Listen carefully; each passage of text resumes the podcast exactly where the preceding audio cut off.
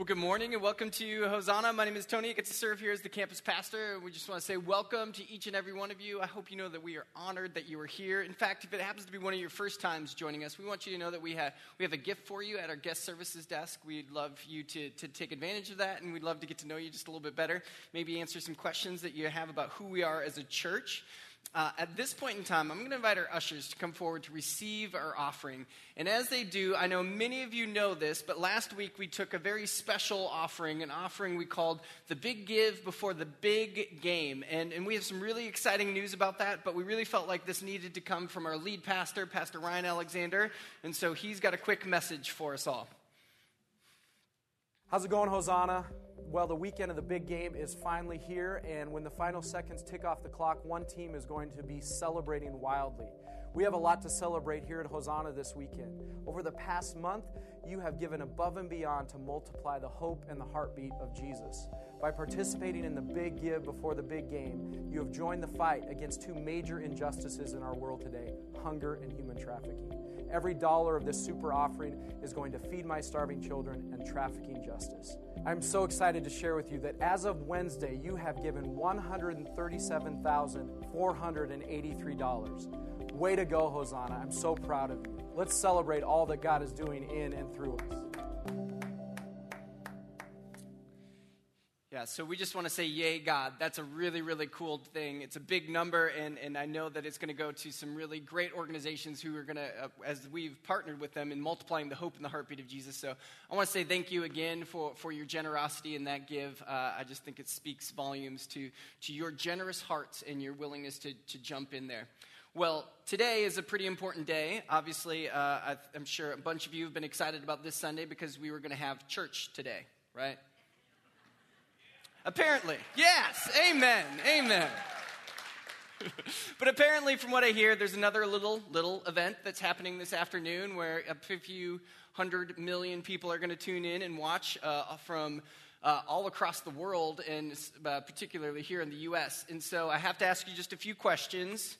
I know this might be a sore subject for, for people here in Minnesota, but but who are you cheering for for this weekend? How many people would say they're cheering for the Philadelphia Eagles? Okay, maybe we should put our hands down quickly before anybody jumps on that too too fast. Uh, how many people would say we're cheering for the Patriots? Okay, ch- Patriots fans there. Okay, great. uh, how many uh, of you would say you are cheering for uh, this guy right here? To tell you personally, I'm just really upset that there's a football game that's interrupting his concert. I don't know what's going on with that. That's just not okay with me, really. Uh, but honestly, how many of us will watch to the very bitter end of the Super Bowl because we know that there's an episode of this coming up? I have to tell you, I was a little hesitant to break into the series, but my wife has got me hooked, and I can't wait. And I'm also very afraid of crockpots, okay? So um, that's what's going on with that right there. But, but what we know about this game, this Super Bowl, this event that's happening this afternoon, is that there are two game plans that are going to come together. There is a game plan that the Patriots are going to put together to try and make sure they stop this vaunted defense of the Philadelphia Eagles. And likewise, there is going to be a game plan that the Eagles are going to put together to try and stop Tom Brady and, and all that the Patriots can throw at you. But at the end of the day, one of these game plans is going to succeed, and one of those game plans is going to fail. And we know this. This is kind of part of the game of football. But what we discovered last week, as Pastor Ryan shared and kicked off the series for us, is that Jesus ultimately has a game plan to change the world. There's a game plan that he has in mind to change the world, and he longs for us to partner with him. And if you were here last week, you, you heard this uh, scripture read, but, but Pastor Ryan started by, by declaring that this was part of Jesus' game plan to ultimately change the world. And it's found in Luke chapter 4, verses 18 and 19. And it says this The Spirit of the Lord is upon me, for he has anointed me to bring good news to the poor. He has sent me to proclaim that captives will be released, that the blind will see, that the oppressed will be set free, and that the time of the Lord's favor has come. In other words, Ryan declared that Jesus has come to set free the beggar, the bounded, the blind, and the broken. That that is part of his game plan and to ultimately change the world from, from one side to the other, from the beginning to the end. That that's how he's going to come and he's going to change the world. And we've discovered that, that we here at Hosanna want to partner with what God is doing in this world. That we, in some way, want to make sure that we are multiplying that hope, that heartbeat that Jesus initially sent out to do. But for some of us, we have to begin to discover how, how do we do that? And I think for us to begin to do this well, we have to begin to multiply the hope that we have in our own hearts, in our own souls. We have to begin to multiply this hope. And as I began to prepare for this message, there was kind of one idea, this kind of illustration that just kept coming to mind over and over again. And it's this that uh, hope for the human soul, for the human spirit, is, isn't unlike how a car runs on gasoline that, that it's the gasoline that allows the car to move forward, to, to go in, into the future in some capacity. In the same way, hope for the human soul is the thing that allows us to run with Jesus, it allows us to look towards the future, to anticipate, and ultimately to run with Him in this mission to see this fulfilled. So I have to ask you a question as you're thinking about this. What kind of person are you when it comes to filling up your car? What kind of person are you when it comes to filling up your car? Are you the type of person who, no matter what, if they're in their parking lot, they're going to make sure that their seatbelt is buckled, and you know that the minute it comes to a quarter of a tank, it's time to fill up? Anybody? Anybody willing to say that? Yes? Okay. And how many of us, on the other hand, are the type of people who are waiting for this light to come on before we fill up? Mm-hmm, mm-hmm. There's a bunch of us in there. And the interesting thing is, typically, uh, if you're the type of person who wants to fill up at a quarter and the type of person who's waiting for that fuel light to come on, you've probably married the other person. Can I get an amen to that? Mm-hmm. I have to tell you, I was one of those people who waited until the fuel light came on. But I have to tell you, I have been reformed.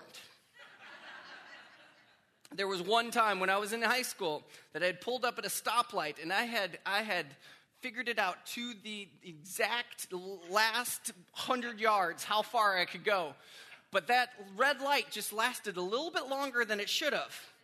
And then all of a sudden, my car died about a quarter mile from the gas station that I was trying to get to. And the worst part was, it was freezing cold outside, and it was pre cell phones, and so I had to run to the gas station, put in my 25 cents to call some friends to get them to come and push my car because I wasn't about to tell my mom and dad that I ran out of gas. So they had to help me push this car up this hill about a quarter mile to go fill up and to go from that capacity.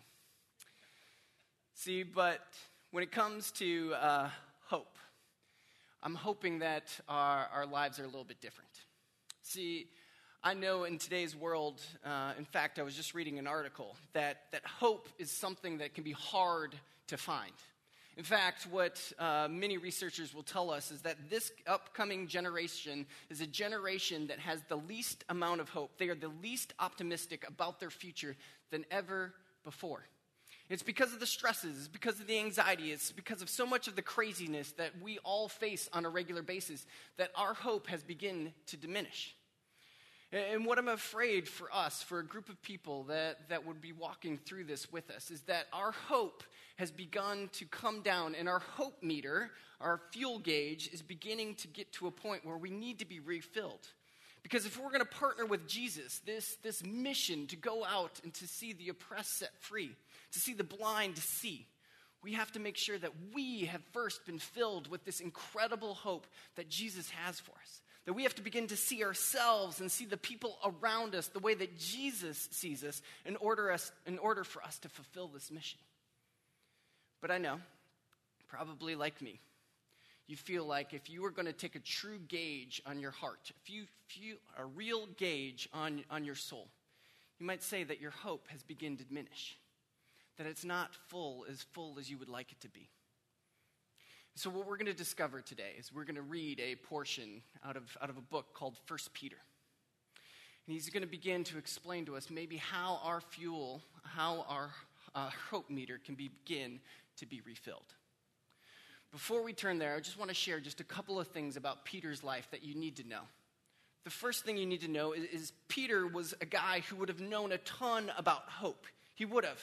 But he was also would have known a lot about hopelessness. See, Peter was one of the guys who led the early church, and he was powerful and he was a significant leader. And I believe he was that because he was eventually filled with hope, but you have to know there were moments where he would have felt hopeless.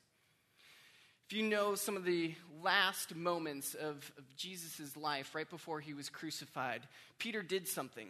He, he denied that he even knew who Jesus was. And Peter would have been one of Jesus' closest friends. He would have been one of his closest disciples. He would have been one of those guys who would have been on the inside track. He would have been one of his best friends. And as he even began to deny that he even knew Jesus, you have to imagine that, that he would have seen the failure in his own life. He would have began to see his character as one that, that wouldn't have been one that, that should have been a good thing at all. In fact, he would have looked at that moment and probably said, I'm a failure. I'm, I'm a disgrace. I should be ashamed of myself. I believe in that moment he would have probably seen himself as kind of a hopeless case. And then, in just a little bit longer, we see that Jesus, this person he had hoped to be the Messiah, the one who changed everything in this world, dies. Just imagine with me what it would have been like to be Peter, to be in that place and to feel hopeless. Hopeless there was no future that was worth running towards beyond that moment. But then, in a few short days, we see that Peter experiences this amazing miracle that Jesus rises from the dead. And Jesus turns everything on its head, and it goes from hopeless to being hope filled. And it's that same hope that Peter is filled with as he begins to write this letter called 1 Peter to a group of Christians who would have been just like us, who would have experienced the craziness of that day. They would have experienced the stresses, the anxieties that all of us have faced. And yet he declares to them and gives them a playbook in, whi- in which they can begin to be filled with hope again. So if you have your Bibles, go ahead and turn with me to, to 1 Peter. We're going to be in 1 Peter, and we're going to start in verse 2. In verse 2, it, it says this God the Father knew you and chose you long ago. Just want to pause right there. God knew you and chose you long ago. Those are powerful words, powerful words. We're going to come back to those. And His Spirit has made you holy as a result, you have obeyed him and have been cleansed by the blood of Jesus Christ. May God give you more and more grace and peace. We'll pause right there. One of the first things we, we have to begin to see, we have to see in ourselves and we have to see in God if we want to begin to see our hope meter begin to be filled again, filled to the point where we can go out and multiply this, this hope that we have beginning, been given we have to begin to see that God chose you. But even before he chose you, he says he knew you as well. See, so many of us have experienced all sorts of different types of rejection. Could be rejection maybe in your family, or could have been a rejection in your career, in a job situation. Or maybe it was a rejection that you experienced in kind of a romantic relationship. And those rejections can hurt, and they can begin to drain the hope meter. When I was preparing this message, I came across uh, a guy who spoke about this Instagram account, and I had to see it for myself. And, and it's called Text from Your Ex. Okay? Text from Your Ex. And these are all rejection texts that you could possibly get. And I just want you to see just a couple of them. The first one is this Did you see the shooting star? Yeah, I made a wish for you to leave me alone. It's a dagger right there. Second one is this I've always wanted to text you and tell you I miss you, but I never do. Keep doing that. Rough. The last one is this I heard a song and thought of you. I want you back. Jackson 5. I heard a song too. We are never, ever getting back together. T Swift. There's a text from your ex. But the truth of those texts, as funny as they can be, is that rejection hurts. It hurts to your core. It hurts right, right down to your very soul. And if you thought you were plugging along with some hope for a future, you thought you were plugging along for hope for what was next, you thought you were plugging along and you had some hope for what was around the corner, when you experience a rejection, whether it's been in your career or in your family or in a romantic relationship, that rejection can shut you down and begin to drain your hope meter for what's beyond it. In fact, rejection is a very interesting emotion. In fact, research can tell us some pretty powerful things about, uh, about uh, rejection itself. I don't know how many of you have experienced this, but, but rejection sometimes can feel like you actually got punched in the gut, that you got slugged in, the, in, the, in your stomach. And, and it's fascinating because researchers will tell you that rejection, the emotion of rejection, goes on the same neural pathways in your brain as physical pain. And so when you experience it, it's not unlike being punched in the gut. In fact, they would say, researchers can say that it is a blur between physical pain and emotional pain as it comes together. The second thing that, that you need to know about rejection and how powerful it can be is that when you experience the emotion of rejection and you remember back to that emotion, you actually re experience the pain that you experienced the first time. Not to the full extent, but you re experience this pain which is different than physical pain. If you have experienced physical pain, maybe you're walking through your kitchen and you stub your toe and it hurts, and you know, you don't go there with your language, obviously, you know, just praise Jesus, thank you, and you keep going, right? but when you experience that, or sorry, when you remember that pain, that moment that you stubbed your toe, you don't re experience the pain. You don't. But when it comes to rejection, and you remember back on that moment when you were rejected, you re experience that pain again. The last thing that happens with rejection as people experience it is this is that people who experience rejection over and over again eventually begin to cut themselves off, to isolate themselves from other people. They begin to see other people as untrustworthy and unwilling to, to take a chance to begin to even offer a hand of friendship or an, even an acquaintance. They begin to just begin to cut themselves off and bring themselves away from everybody else, keeping everybody else at a distance. But what's the opposite of rejection? Opposite of rejection is being accepted. And as Peter begins to speak to this group of people, who may have lost hope, whose hope meter may have been drained at that point in time, he begins by saying, I need you to know something more important than anything else that you have been accepted that you have been accepted, that He knew you and He chose you. He knew you. He knew your smile. He knew your personality. He knew what you would look like from the inside and the out. He knew the things that no one else knows about you. He knows your weird quirks and your odd sense of humor. He knows what makes you laugh and what makes you smile. He knows what makes you cry and what makes you sad. He knew you. And in Christ, He accepted you, He chose you to come be a part of his family, to be a child of his. And when we begin to see that the God of the universe, the Alpha and the Omega, the beginning and the end, has accepted us, we can move forward no matter who has rejected us because we have been accepted by the God of the universe. It's powerful when it comes to hope. And so, the first step in us being able to see our hope meters be refilled is we have to begin to accept his acceptance of us. To accept his acceptance of us. I want to continue on in this passage. Because Peter, first, uh, Peter is not done explaining to us what it means to see our hope refilled, to be able to be multiplied in this hope. He continues on and he says, All praise to God, the Father of our Lord Jesus Christ it is by his great mercy that we have been born again. And many translations right, right here say, born again into a living hope. A living hope. Because God, because God raised Christ, Jesus Christ from the dead. Now we live with great expectation. And we have a priceless inheritance, an inheritance that is kept in heaven from you, for you, pure and undefiled, beyond the reach of change and decay.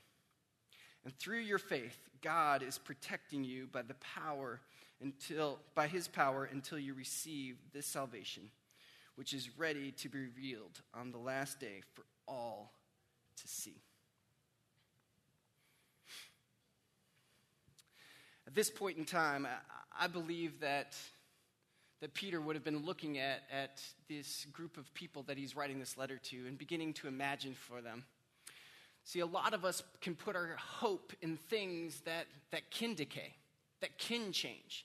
That, that somehow, when we put our hope into things of this world, it's easy for those to get changed and moved. And he's beginning to look at them and say, No, I want you to put your hope in something that is beyond the reach of change, that is beyond the reach of decay, because there are things to hope for. There are places to put your hope in that won't change, that won't be decayed.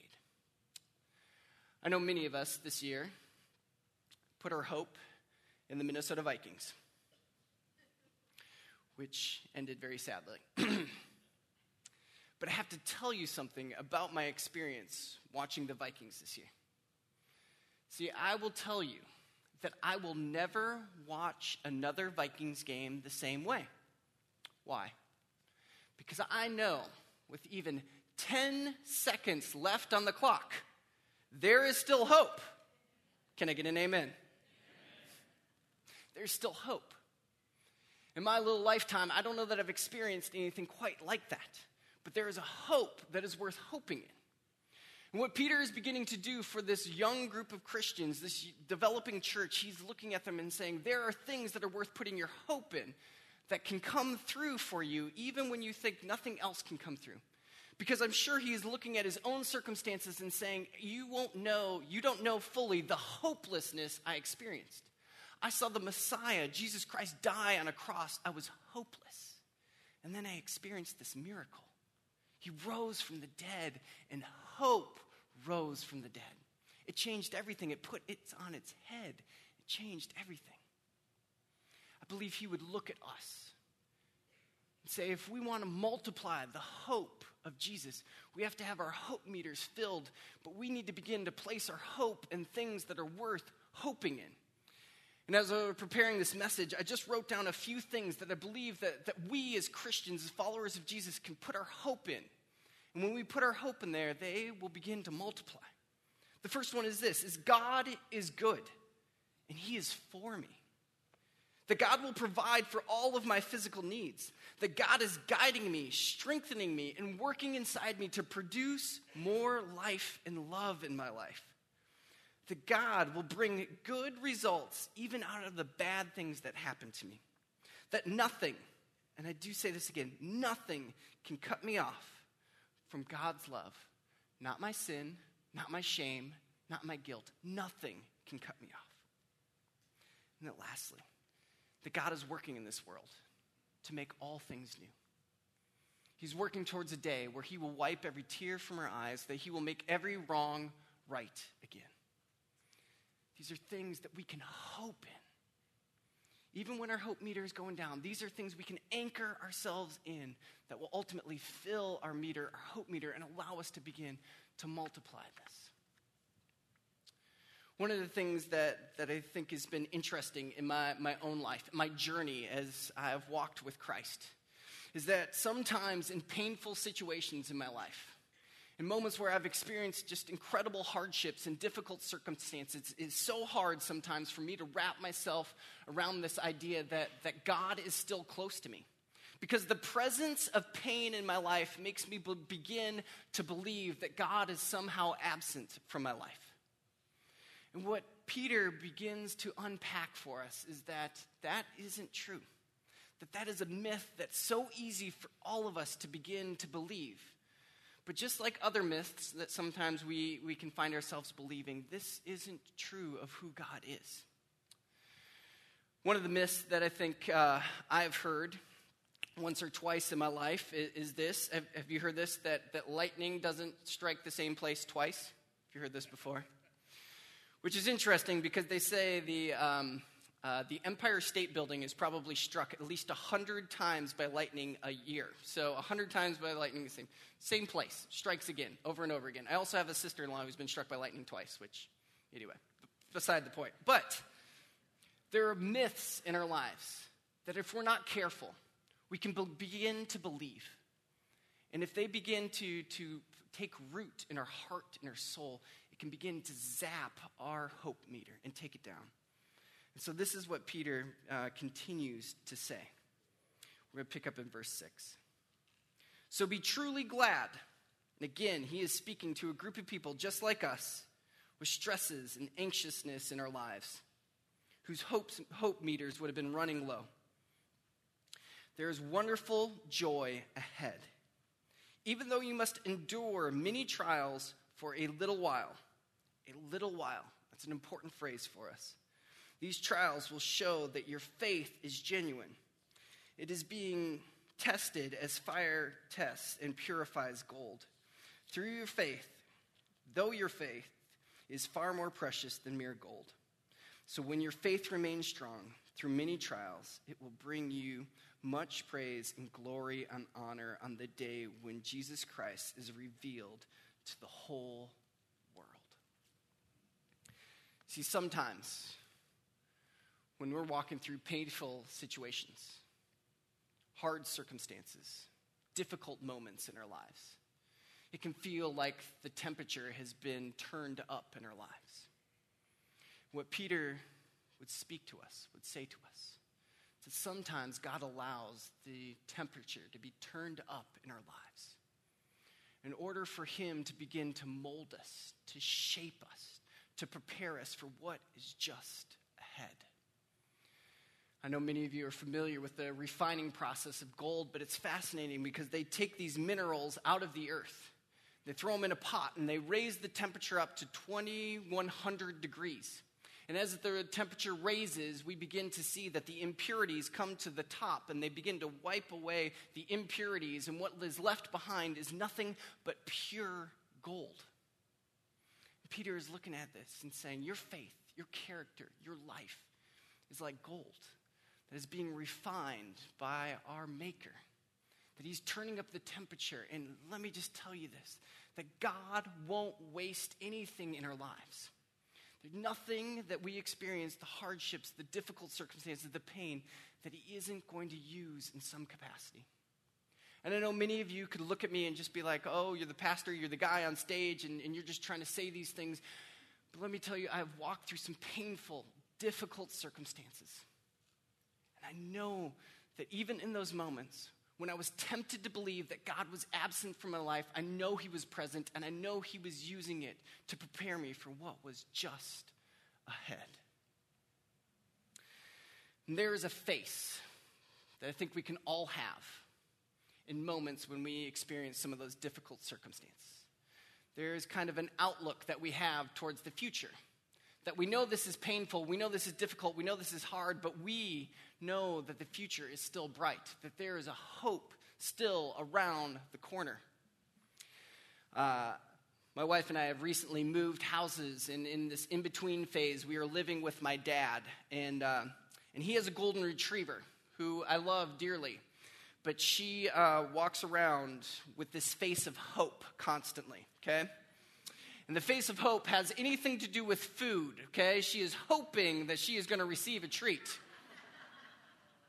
She eventually begins to drool down the side of her face as she is hoping for this.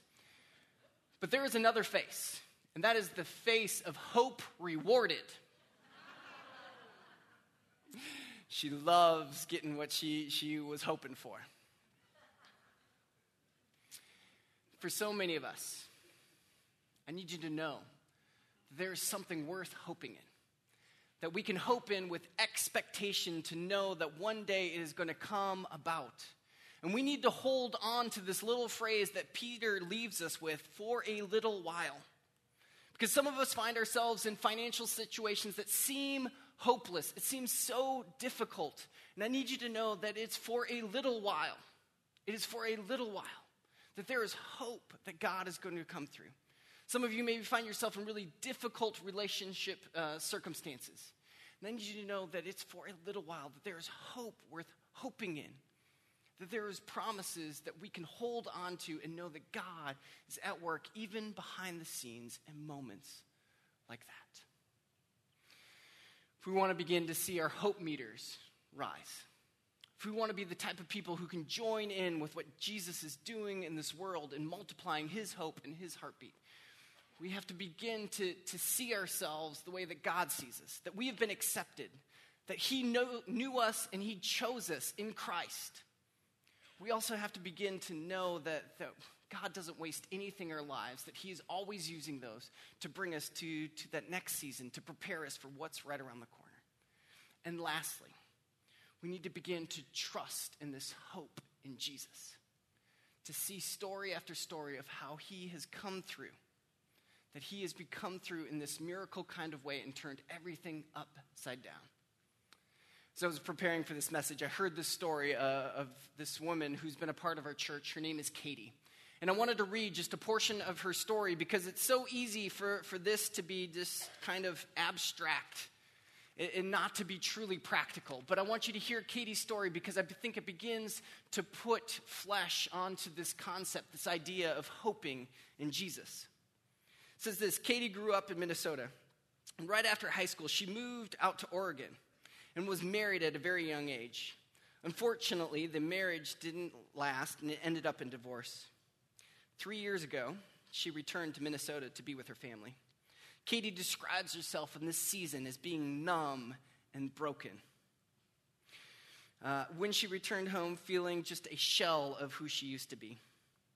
At the time, she couldn't feel hope and didn't even want to think about the future. While she was surrounded by loved ones, she felt lonely and was struggling with this idea of starting over. It was a scary time, full of anxiety and desperate to, to be healed. While Katie couldn't hope her family hoped for her. They loved her, they supported her, they walked with her in this journey. In fact, her 91 year old grandmother said she prayed for her every single night, along with the other 24 grandchildren that she has. Katie began joining her family at Hosanna.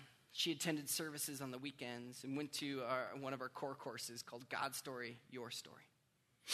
At first, Katie felt shame when she heard about God. She didn't believe she could really be forgiven for uh, where she has gone in her life. But then the preaching and the teaching on God's hope, forgiveness, and love began to break through. She remembers specifically being at God's story and hearing from Pastor Luke describe this idea of communion as a blood transfusion, where Jesus' blood washes away the past and makes a person new. As she took the bread and the wine, she became increasingly aware of the presence of God in and through her. Katie began to feel hope again. Katie said that it was this great hope in the fact that she realized that life is not measured by her past, but she had so much ahead of her before her. She began to see that God can turn any situation that even seems so desperate into something beautiful. She is a, a firm believer that what we go through, God uses for good and to equip us for what He has destined for us in the future. In a couple of years, Katie went from being numb and unable to hope to being filled with hope. And now she's at a place where she's multiplying that hope. Katie is one of our, our table leaders for our God story, weekly encouraging people, facilitating conversations, walking alongside them in their journey. And now she and her fiance are preparing to be married in April. This time, God is going to be the center of their relationship. She's gone back to school and is pursuing a degree in ministry and psychology. Katie, her mom, and her brother have started a home uh, care company in which they are serving the elderly and disabled. And what makes this company unique is because of their faith, they have chosen not to turn away anyone. And so she often finds herself serving the poor, the, the hard to, to um, work with, and oftentimes that companies would have not accepted them themselves. So as we asked Katie, as we were working through this, uh, you know, we said, what, what are some ways that allow you to continue to hope? And she says she prays for two things every day. The first one is this She says, Lord, help me to see people the way you see them today, as children of God as brothers and sisters in Christ. And secondly, she says this Lord, help them to see you through me. As our conversation came to a close, I looked at Katie, asked Katie, said, Hey, what's, what's one thing you would want to express to, to all of us this morning? She said this There is nothing God cannot overcome through perseverance and faith. Say that again. There is nothing God can overcome, can't overcome through perseverance and faith. We all go through difficult seasons, and He will see us through. Can I pray for us this morning? Gracious God, I just say thank you so much for this morning, for this time to be together, Father. I thank you that there is something worth putting our hope in, that is beyond the reach of decay, that is beyond the reach of change, that we can hope with expectation, knowing that you will come through, Father. I pray, Lord, that we would continue in your mission, in your game plan to change this world by multiplying your hope and heartbeat in this world. We pray all these things in your precious and holy name. Amen.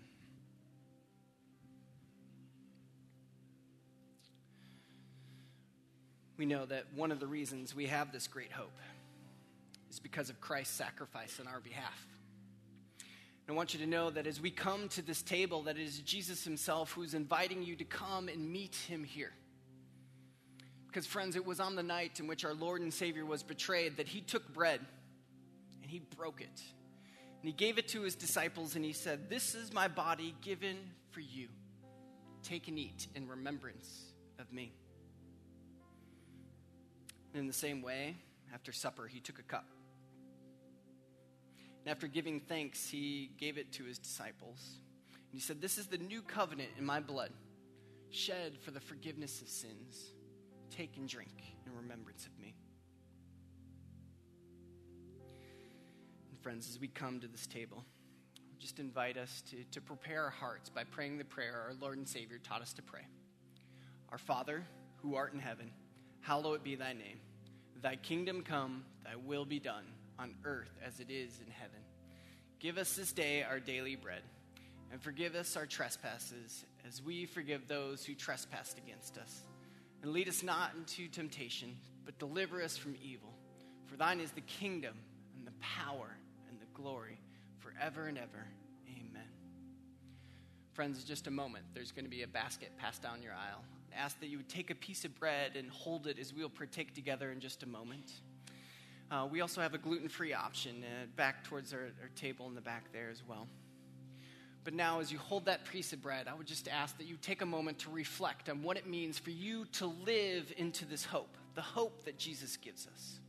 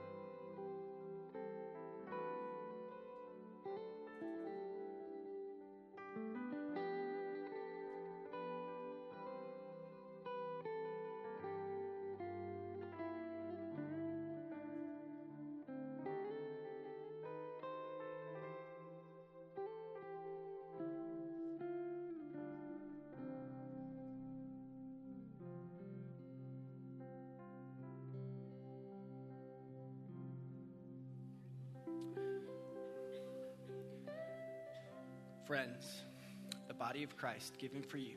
Take and eat.